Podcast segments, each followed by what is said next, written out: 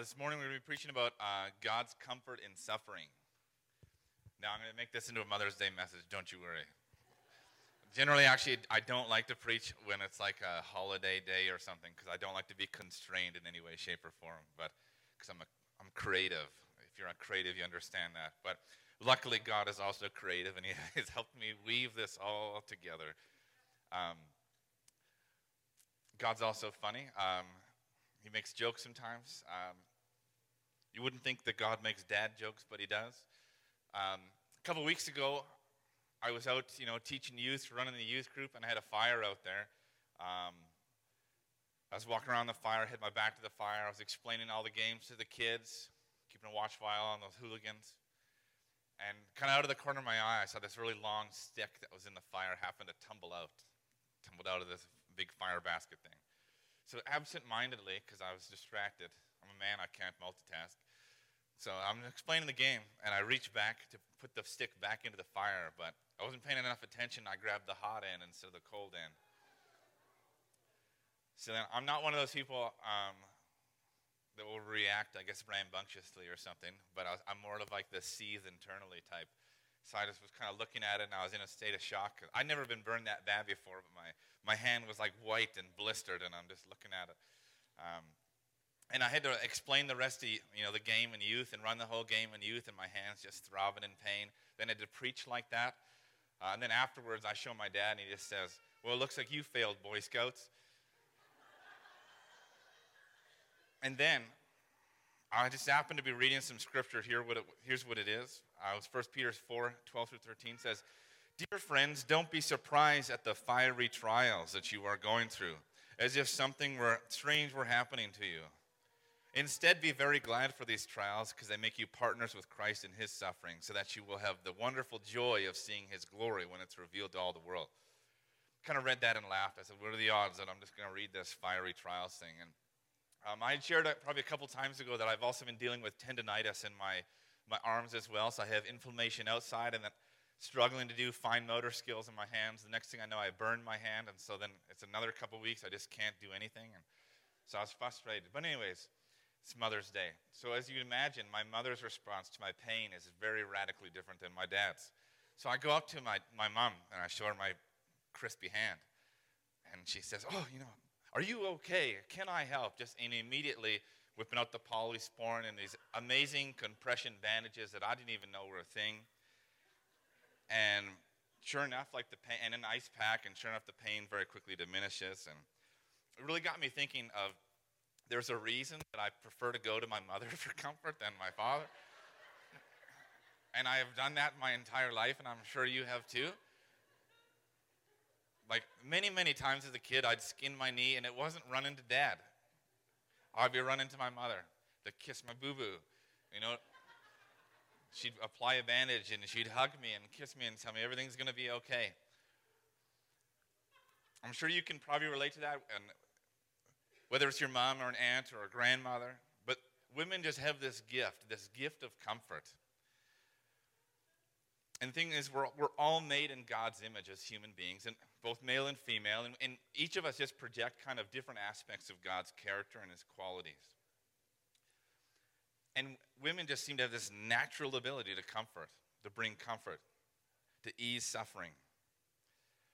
So when God is explaining in the Bible what he's like and how he will ease your suffering, he'll use metaphors, but he won't use metaphors but you know that he'll he'll comfort you like your father because we'd probably read that scripture verse and say you know we think god's saying walk it off. He's saying if you're crying stop your crying or i'll give you something to cry about you know? That that's how you would probably read those scriptures if you were thinking okay he comforts me like comfort a father. No it's here's something neat here isaiah 66 13 it says as a mother comforts her child so i will comfort you he very purposely uses that metaphor because he knows pretty well every human that's ever walked this earth knows what it's like to run to a mother for comfort. And to experience kind of that, that instant comfort, that instant hug, that feeling of everything's going to be okay. Someone that's going to tenderly and lovingly take care of you. So we fast forward to the time of Jesus when God became a human and he walked among us. Jesus comes to the outskirts of Jerusalem and he's looking over the city and he's just grieving. He's grieving at the state of the city. And he says this in Luke 13 34. How often I have wanted to gather your people together as a mother hen gathers her little ones under her wings, but you would not come. See, it's always been God's desire to comfort when we are in hurt and pain. He wants to comfort us, He wants to draw us in and take care of us. So God's using these metaphors because that's what he wants you to think of. He wants you to think of your earthly mother or even mothers in the natural world, the animal, the kingdom. It's the same kind of a thing. There's just this, this comfort that's involved. And so when you're suffering, he wants you to run to him the same as you would your mother as a kid. That's what I want you to take out of this message because often when we're in suffering, when we're in pain, we run away from God. We get mad at God, we get upset with him. And he says, I want you to run to me like a little kid would run to his mom and I'll take care of you, just like that mother would take care of a child. So we're going to be reading from 2 Corinthians 1 3 to 11. Um, 2 Corinthians is a neat book. It's actually, um, suffering is probably its primary topic that is in there. And if you know the story of Apostle Paul, he suffered a lot. He went through some, some crazy things. So it's really the central theme of the book. But it doesn't just talk about all the hard stuff he went through, he also talks about God's response to it and the power of the Holy Spirit that would come and aid him. So 2 Corinthians 1 3 through 11. It's our main text this morning. It says, All praise to God, the Father of our Lord Jesus Christ. God is our merciful Father and the source of all comfort. He comforts us in our troubles so that we can comfort others. When they are troubled, we will be able to give them the same comfort God has given us. For the more we suffer for Christ, the more God will shower us with his comfort through Christ. Even when we are weighed down with, with troubles, it is for your comfort and salvation. This is Paul talking to the people of Corinth, saying that even when he is weighed down, even when him and his team are weighed down with troubles, it's for your comfort and salvation, saying God's going to use it. For when we ourselves are comforted, we will certainly comfort you. Then you can patiently endure the same things that we suffer. We are confident that as you share in our sufferings, you will also share in the comfort God gives us. We think you ought to know, dear brothers and sisters, about the trouble we went through in the province of Asia. We were crushed and overwhelmed beyond our ability to endure, and we thought that we would never live through it. In fact, we expected to die. But as a result, we stopped relying on ourselves and learned to rely only on God, who raises the dead. And He did rescue us from mortal danger, and He will rescue us again. We have placed our confidence in Him, and He will continue to rescue us. And you are helping us by praying for us. Then many people will give thanks because God has graciously answered so many prayers for our safety. So, before we dive into this text, I just want to answer the question why do we suffer? Why do we experience suffering in the first place? I just want to give you some theology of suffering. Let's do this really quick um, just make sure we're kind of on the same theological page here. So first of all, why do we suffer? It wasn't God's, it wasn't God's original design. It's not the original plan. It's not God's plan for your life or hope for your life is that you live a life of suffering. In God's original design for humanity, there was no suffering. We lived in perfect harmony with God and with each other and with all of creation. Bringing us to point number B. So in general, it's actually a result of sin. So sin is basically our, our rejection of God. So Adam and Eve, when they were in the garden, they rejected God. They rejected his rule, they rejected his ways. And so God, he respects free will. He's not going to force himself on us, even though he is everything good. And so when you walk away from everything good, you start to experience everything bad. And this rebellion against God, it brought a supernatural destruction to, and chaos to the whole world. See, this rejection of God, it has a supernatural effect because God is supernatural, and so our decisions in regards to Him also have supernatural effects. So the whole world is thrown in disarray, taken out of God's order, and now we have a fallen world. So basically, every problem in general can be traced back to the fact that we, we rebelled against God, and actually the world continues to rebel against God. He would, he would love, just as Jesus said, I'd love to take care of you like a mother hen would come and take care of her chicks. I would love to do that but you won't let me. That's why we have suffering. So that's the reason for why we have natural disasters, diseases, defects, disorders, deficiencies. This is the general explanation of why there's suffering. We often say, God, why don't you just remove suffering? Well, for God to remove suffering, he would have to remove evil. For God to remove evil, he'd have to remove free will. So if God said tonight at 12 midnight, I'm going to remove all suffering, there wouldn't be a single one of us standing here at 12:01 a.m. God had to go about things in a different way. Also of note, C, we have an enemy. This is the other reason we have suffering. Before humanity rebelled against God, a bunch of angels in heaven rebelled against God. This is what we refer to as the demons, fallen, fallen angels. They hate humanity. Humanity is God's beloved creation. We're his favorite. We're the ones that are actually made in his image, meaning we are made to be like his children. So they want to constantly bring destruction and suffering to us. They're always working to bring that. It's always a sign when they're around. That's, that's what they're doing. D, the other one is the sins of others. Sometimes we suffer because it's very direct. Somebody did something bad to us. They did something evil, and we're, we're reaping the consequences of that. E, the other one, the sin of ourselves. Um, sometimes, you know, we're in jail because we robbed a bank. You know, you can't, you can't blame God. God, why have you forsaken me? It's like, bro, you robbed a bank. You're in jail for a reason, okay? Like, that does happen, okay? Like, and I'm talking very directly here. It's not that, you know, when I was in third grade, there was a kid running across the playground. I didn't really like him, so I stuck in my foot and tripped him. And now, 30 years later, I'm paying the price. No, it doesn't, it doesn't work like that. So think very specifically, directly, the sin of, the sin of ourselves. The actions of yourself. Like I suffered from a burn because I wasn't paying enough attention and I grabbed the wrong side of the stick. It happens. Lastly, here we have persecution. This is, actually a very unique type of suffering. This only happens to Christians.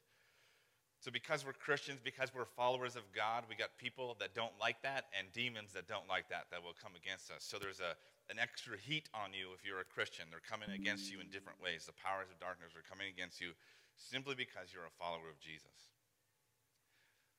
So, those, those, are, the main, those are the main reasons why, why we suffer. But yet, when we're in suffering, we are very quick to say, God, why are you doing this to me? Very quick to do that.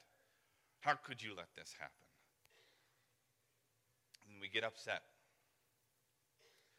But again, what I want to key in on this morning is rather than run to God, we need to run to Him. Just like when we were a kid, just like when we had that skinned knee and we were crying, running down the back alley or whatever, and we'd run into our mom's arms. And every, soon enough, everything would be okay, would be taken care of. Our, our wounds would be tended to. We'd know everything's going to be okay. We'd feel safe.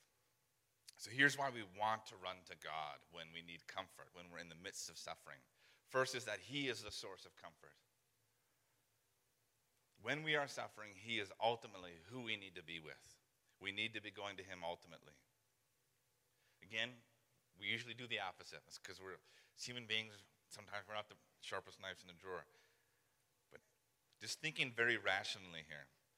If suffering is the result of rejecting God, let's make an equation here. Suffering is a, is the result of the rejection of God. Then, if we flip that around, then we would say the amelioration of suffering, the end of suffering, help in our suffering, should begin by accepting God, embracing God.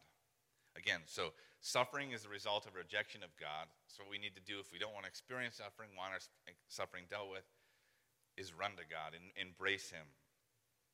So, Paul, he isn't kidding when he, he's saying that in 2 Corinthians 1 3, that God is the source of all comfort. That's because God is the source of all things good. For a philosophical term, you refer to him as the prime mover. So many, uh, all the good stuff in, in the world, it hinges off him. It, it wouldn't happen if it was without him. So all good things come from him. And really, every other point we're going to discuss with this message, it all hinges off this one. You cannot experience, you know, the comfort of God, obviously, unless you're going to Him.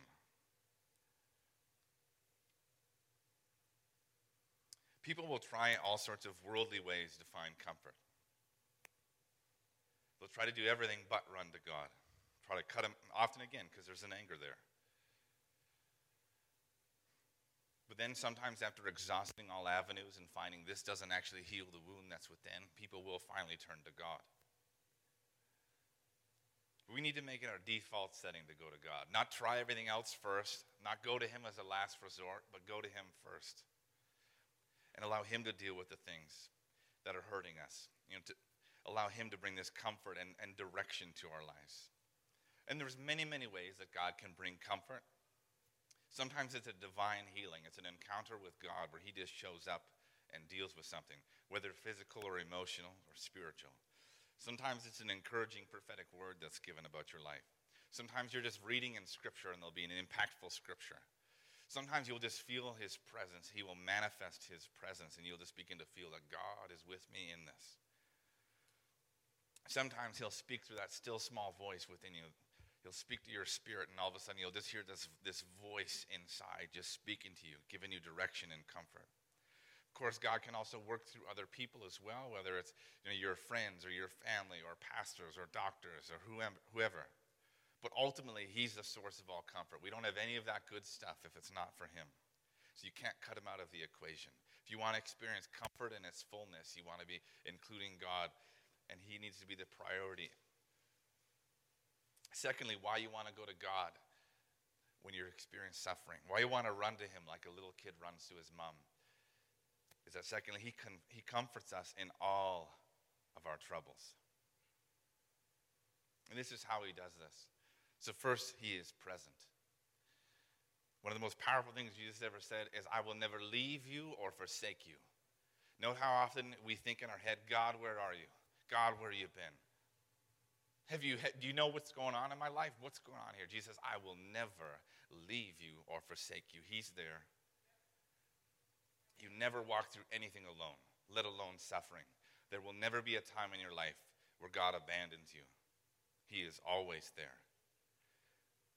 Secondly, He's not just there, He's active. It's not like a limited warranty that runs out after the first five years of being a Christian. He is active in your life every day. And He will continue to shower you with more and more comfort. As verse 5 said from uh, 2 Corinthians 1, it says that the more that you suffer, the more comfort he will send. He's paying attention to every detail, he's involved in every aspect of the problem. He's there in the process. He is sending help again and again and again. Thirdly, see, he, empath- he empathizes. Again, when we're in pain, we often say, God, where are you? We think he's not there, but it's actually the exact opposite the scripture verse I started with talked about this. When we are suffering, we're actually joining Christ. He's already there. Because when God came to earth, he came as Jesus, he came as a human being, lived the full human life, lived the full human experience, and he's felt the same pain that you felt. He's felt it all. He knows exactly what you're feeling because he felt it. He has walked where you've walked, he's hurt where you've hurt. He knows that pain.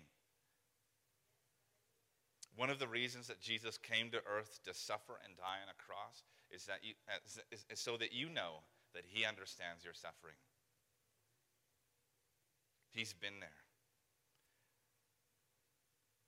Hebrews 4:15 says that we do not have a high priest referring to Jesus who is unable to sympathize and empathize with our weaknesses and our struggles. See, Jesus has faced what we've faced. He's gone through what we've gone through. He has lived the human experience. We do not have a God that cannot empathize and sympathize with what we're going through. He understands. So when we're suffering and we say, God, where are you? He's saying, I've already been there. I've experienced rejection before, I've experienced hurt. I've experienced people, you know, counting me out. You know, he's experienced you know, all the hurt and the pain of earth.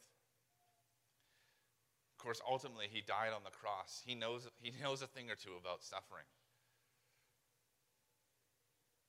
He can understand. And indeed, we have another reason, and how God comforts us is that he conquers.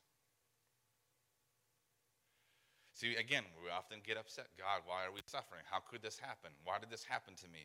I don't deserve this. But biblically, it says that the wages of sin, which we are all full of, we've all done a bunch of bad stuff. What we should earn from that really is death. We've rejected God, so we've rejected life. So, really, that's what we deserve. That's the worst kind of suffering. So, every suffering that does come our way, yeah, we deserve it. But God is gracious and He's merciful, and He came in to make a way where there seems to be no way. And He came and took our punishment instead of us. Again, we just get mad at God. We blame Him for our suffering. As if we're suffering innocently, but we're not. Actually, all the kind of the biblical writers and the early Christian historians, they didn't ever wonder why they were suffering. They wondered why they weren't suffering more. They were amazed at the glory and the mercy of God despite their sin. But here's something is that the only person that ever suffered innocently was Jesus. It's kind of ironic that we will go to God and say, Why, you know, why am I suffering? How could you do this to me? Then literally, this is Jesus on the cross, and we did that to him.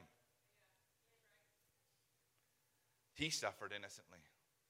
So when we're in this kind of realm of being upset, thinking that we are suffering, innocently. We're not really. But we made the only innocent human being suffer greatly. But again, this isn't the end of the story. It's quite the deal that Jesus took. I'll suffer in your place, I will die in your place. And in exchange, I will give you eternal life. That's quite the deal. Jesus showed that he has the power over suffering, he has the power over death by rising from the grave. So death is the ultimate form of suffering. If Jesus, if Jesus can defeat that, surely he can defeat and conquer whatever you're going through.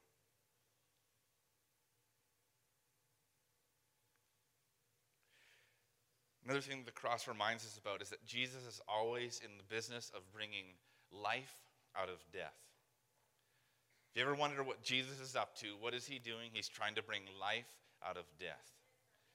Every time in your life, wherever there is a death, metaphorically or literally, Jesus is working to bring life out of death. He's the Redeemer, and He is always redeeming. He is always doing the work of redemption. So you are actually guaranteed, whatever situation you are in, to experience the miraculous work of redemption that is on the cross as long as you cling to Jesus. So Jesus is either going to bring heaven to earth this paradise where there is no suffering and he's going to touch you in a miraculous way. Or he's just going to bring you to heaven where you'll experience suffering no more. For all of eternity, you'll be in sheer paradise. And all you will know is the glory of God that is far beyond your wildest dreams. You have a 100% guarantee that God will deal with your suffering, He will deal with your pain, one way or another.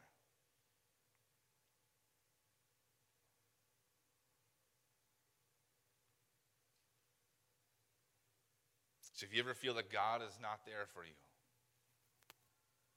you're wrong. He's there. And He understands and He's working on your behalf.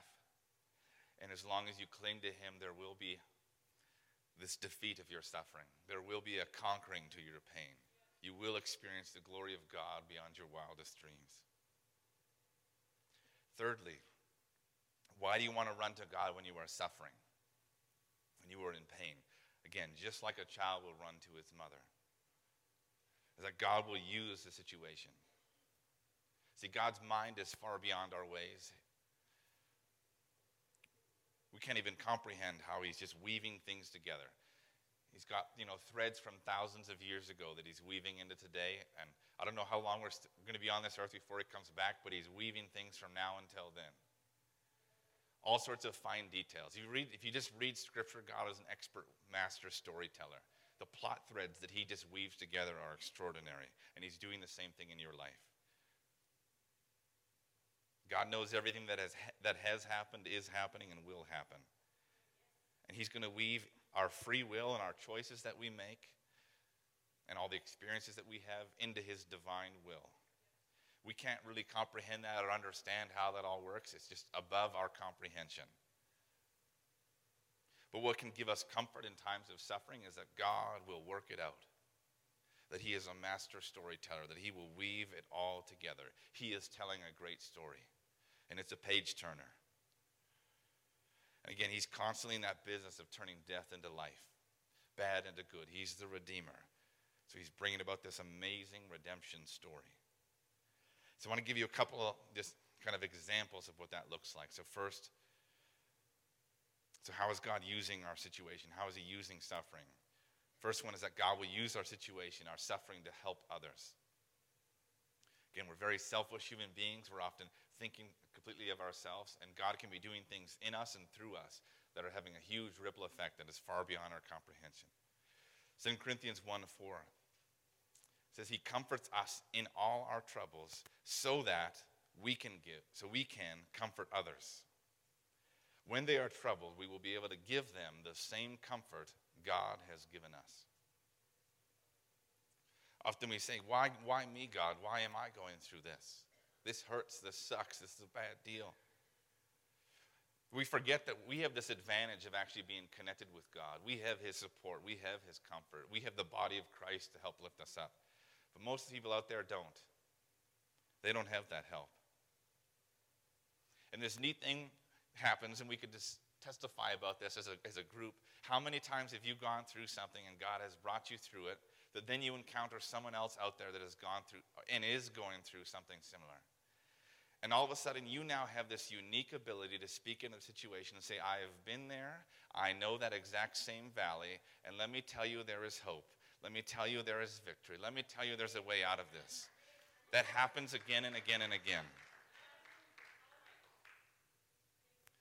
You will have this unique ability to share with people and lead them to Jesus and say, God has helped me and he will surely help you. Paul talks about how this, this situation in Asia that he was in, it, it, it was horrendous. He thought they were going to die. But all sorts of people just began to pray. They began to pray. They were concerned for Paul's situation. He was probably the person that planted their church, one of their spiritual fathers. They were concerned about him and his team, their friends. So people just began to pray God, would you take care of Paul and his team in Asia? God, would you come through? They just began to petition God on a, you know, for help on behalf of their friends. And then as a whole, they all got to see an answer to their prayers. And God became so real. And a whole bunch of people just began, through Paul's experience, got to see that God will make a way where there seems to be a way. They got to see that God answers prayer. They got to see that God is ultra powerful. They all got to be filled with hope, and they all had like this group testimony. You might be in the middle of suffering right now. But when you refuse to let go of Jesus is actually an extraordinarily powerful testimony for all those that are watching. See, it's one thing to sing God's praises when everything's good, when everything's great. But it's a whole other thing to sing the praises of God and to proclaim the goodness of God when you're in the middle of the valley when you're in the middle of that hurt, in the middle of that suffering, in the middle of the pain. Because everybody's watching and they're expecting that you're going to give up on God. They're going to say, ah, oh, this God stuff, it's not really for real. That's what they're expecting. But when they see someone hold on to God and press into Him even more so, they say, maybe God is real. Because this doesn't make sense. Maybe He does do something for your life. Maybe I should try this God guy out.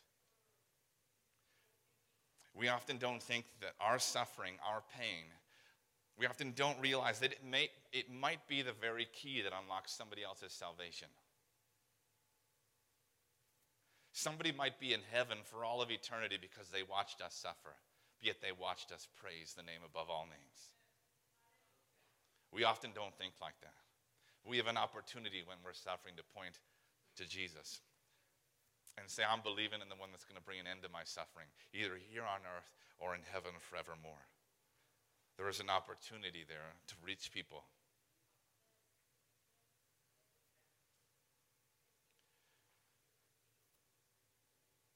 Another way that God uses our situation, how He uses our suffering, is that God will draw us closer to Him.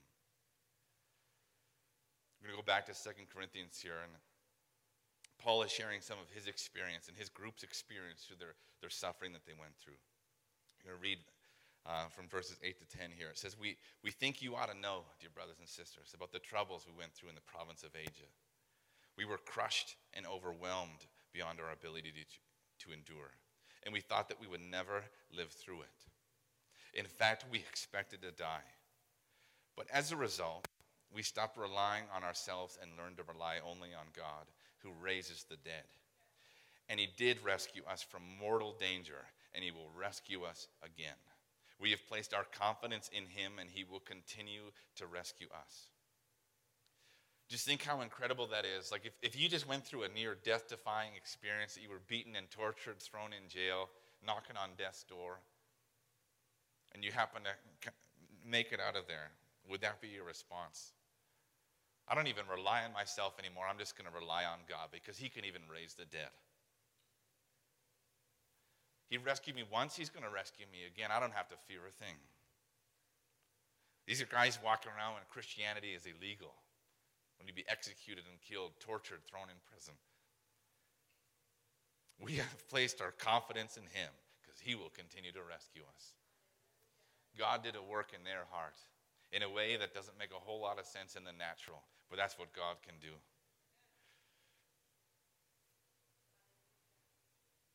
When we, we actually run to God in our pain and He begins to work on our heart and speak to our soul, it can give us an extreme confidence, a boldness.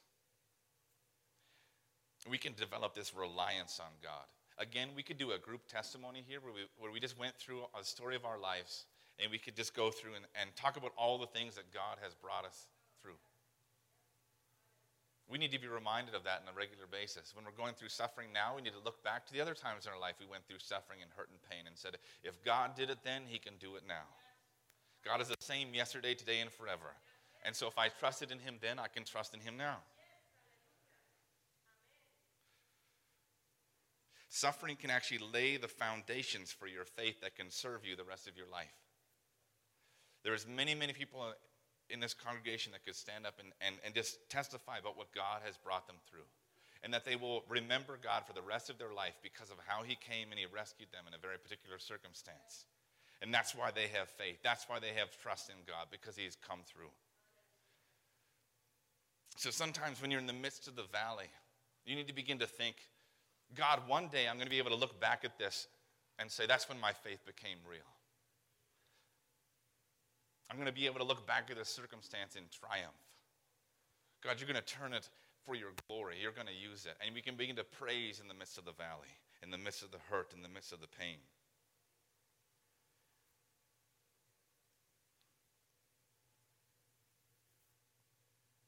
Sometimes when we're in suffering, we also encounter a different aspect of God that we didn't know before.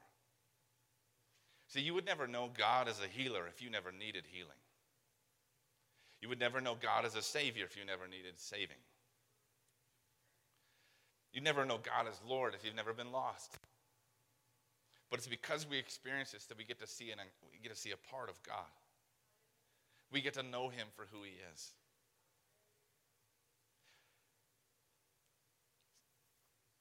So, in conclusion, this morning, however God uses your suffering, it's going to be good and it's going to be beyond your comprehension. A lot of the times that's not going to make sense. You're going to say, Why, God? And half the time you won't even get an answer for that. We're going to put our trust in God anyways because He is nothing but good. There's no darkness in Him whatsoever, and He will make all things work. And one day we're going to see all things made glorious. I'm going to end uh, with another passage here. It's a medium length one uh, from Romans 8. There's a couple very famous scriptures in here. I'm going to read 18 through uh, 23 and then skip to 28. Again, this is Paul writing. This is a guy who went through an extreme amount of suffering, an extreme amount of pain. Writing to the church that's literally planted into the epicenter of the empire that's causing all the hurt and pain. This is what he writes Yet what we suffer now is nothing compared to the glory he will reveal to us later. For all creation is waiting eagerly for that future day when God will reveal who his children really are. Against its will, all creation was subjected to God's curse. But we, with eager, with eager hope, the creation looks forward to the day when it will join God's children in glorious freedom from death and decay. For we know that all creation has been groaning as in the pains of childbirth right up to the present time. And we believers also groan, even though we have the Holy Spirit within us as a foretaste of future glory. For we long for our bodies to be released from sin and suffering. We too wait with eager hope for the day when God will give us our full rights as his adopted children, including the new bodies he has promised us. Skip a couple verses, it says, And we know that God causes everything to work together for the good of those who love God and are called according to his purpose for them.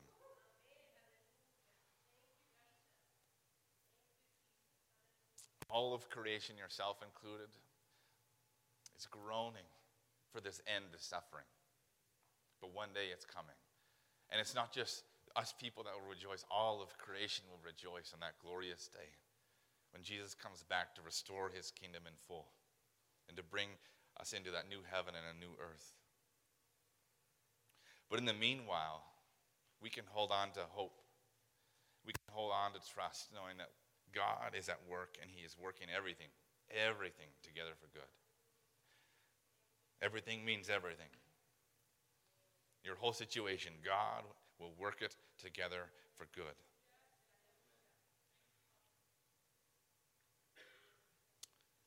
So, yes, we do suffer. Yes, we go through hard times. And we will until there is a new heaven and a new earth.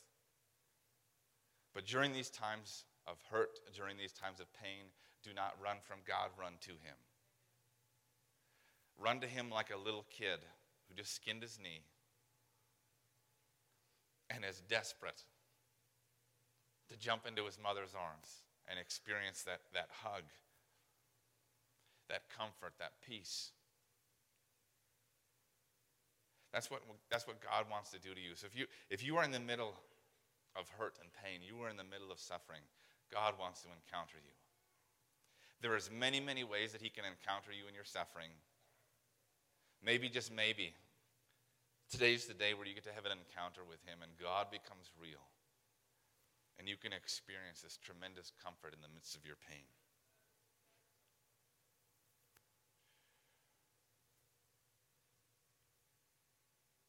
Suffering we're going through right now, it's not going to at all compare to that future glory that's coming. And we can take hope in that.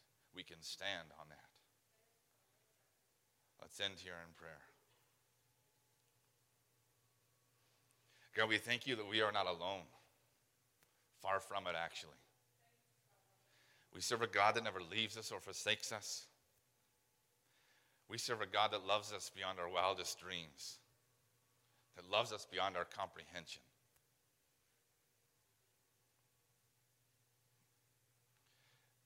And God, as there's a lot of hurt and pain that's in people's souls right now. Even there's a lot of questions about, you know, the, seem, the seeming unfairness of things.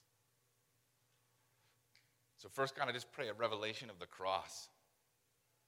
A revelation of the fact that God stepped out of perfection. He stepped out of heaven. He stepped out, he stepped out of paradise to come live the same life that we live, to come experience the same pain that we experience, to suffer and die on our behalf. And God, I also pray that there's going to be a revelation of the tomb and the fact that it's empty. And that God, that you didn't just come to experience suffering, you came to conquer it. You came to make a way that we could, we could live in this paradise once again with you.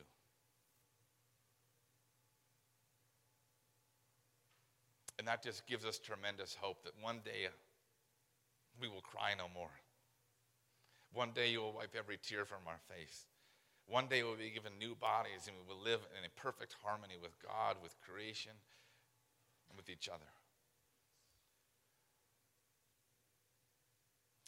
God, I also pray if someone is in the middle of suffering and hurt and pain right now, they're in the middle of a deep, dark valley. God, I just pray in this moment they're going to experience the tangible presence of God. Your presence will just manifest, and they're going to be able to feel that God is there. He knows exactly what's going on, and He is active and He is at work, and He is doing His redemptive work right now as we speak.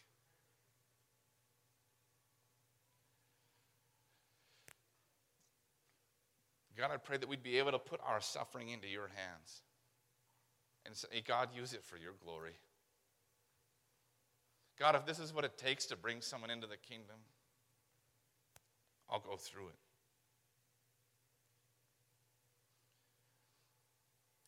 And God, I pray you would just draw people near to yourself, that they would experience you in new and radical ways. And God, for those that have not yet put their trust in you, that don't have that relationship with you, that don't know what it's like to have God as their parent, I pray today would be the day that that would change. That they would just say, God, I want to follow you. God, I want to be a part of your family.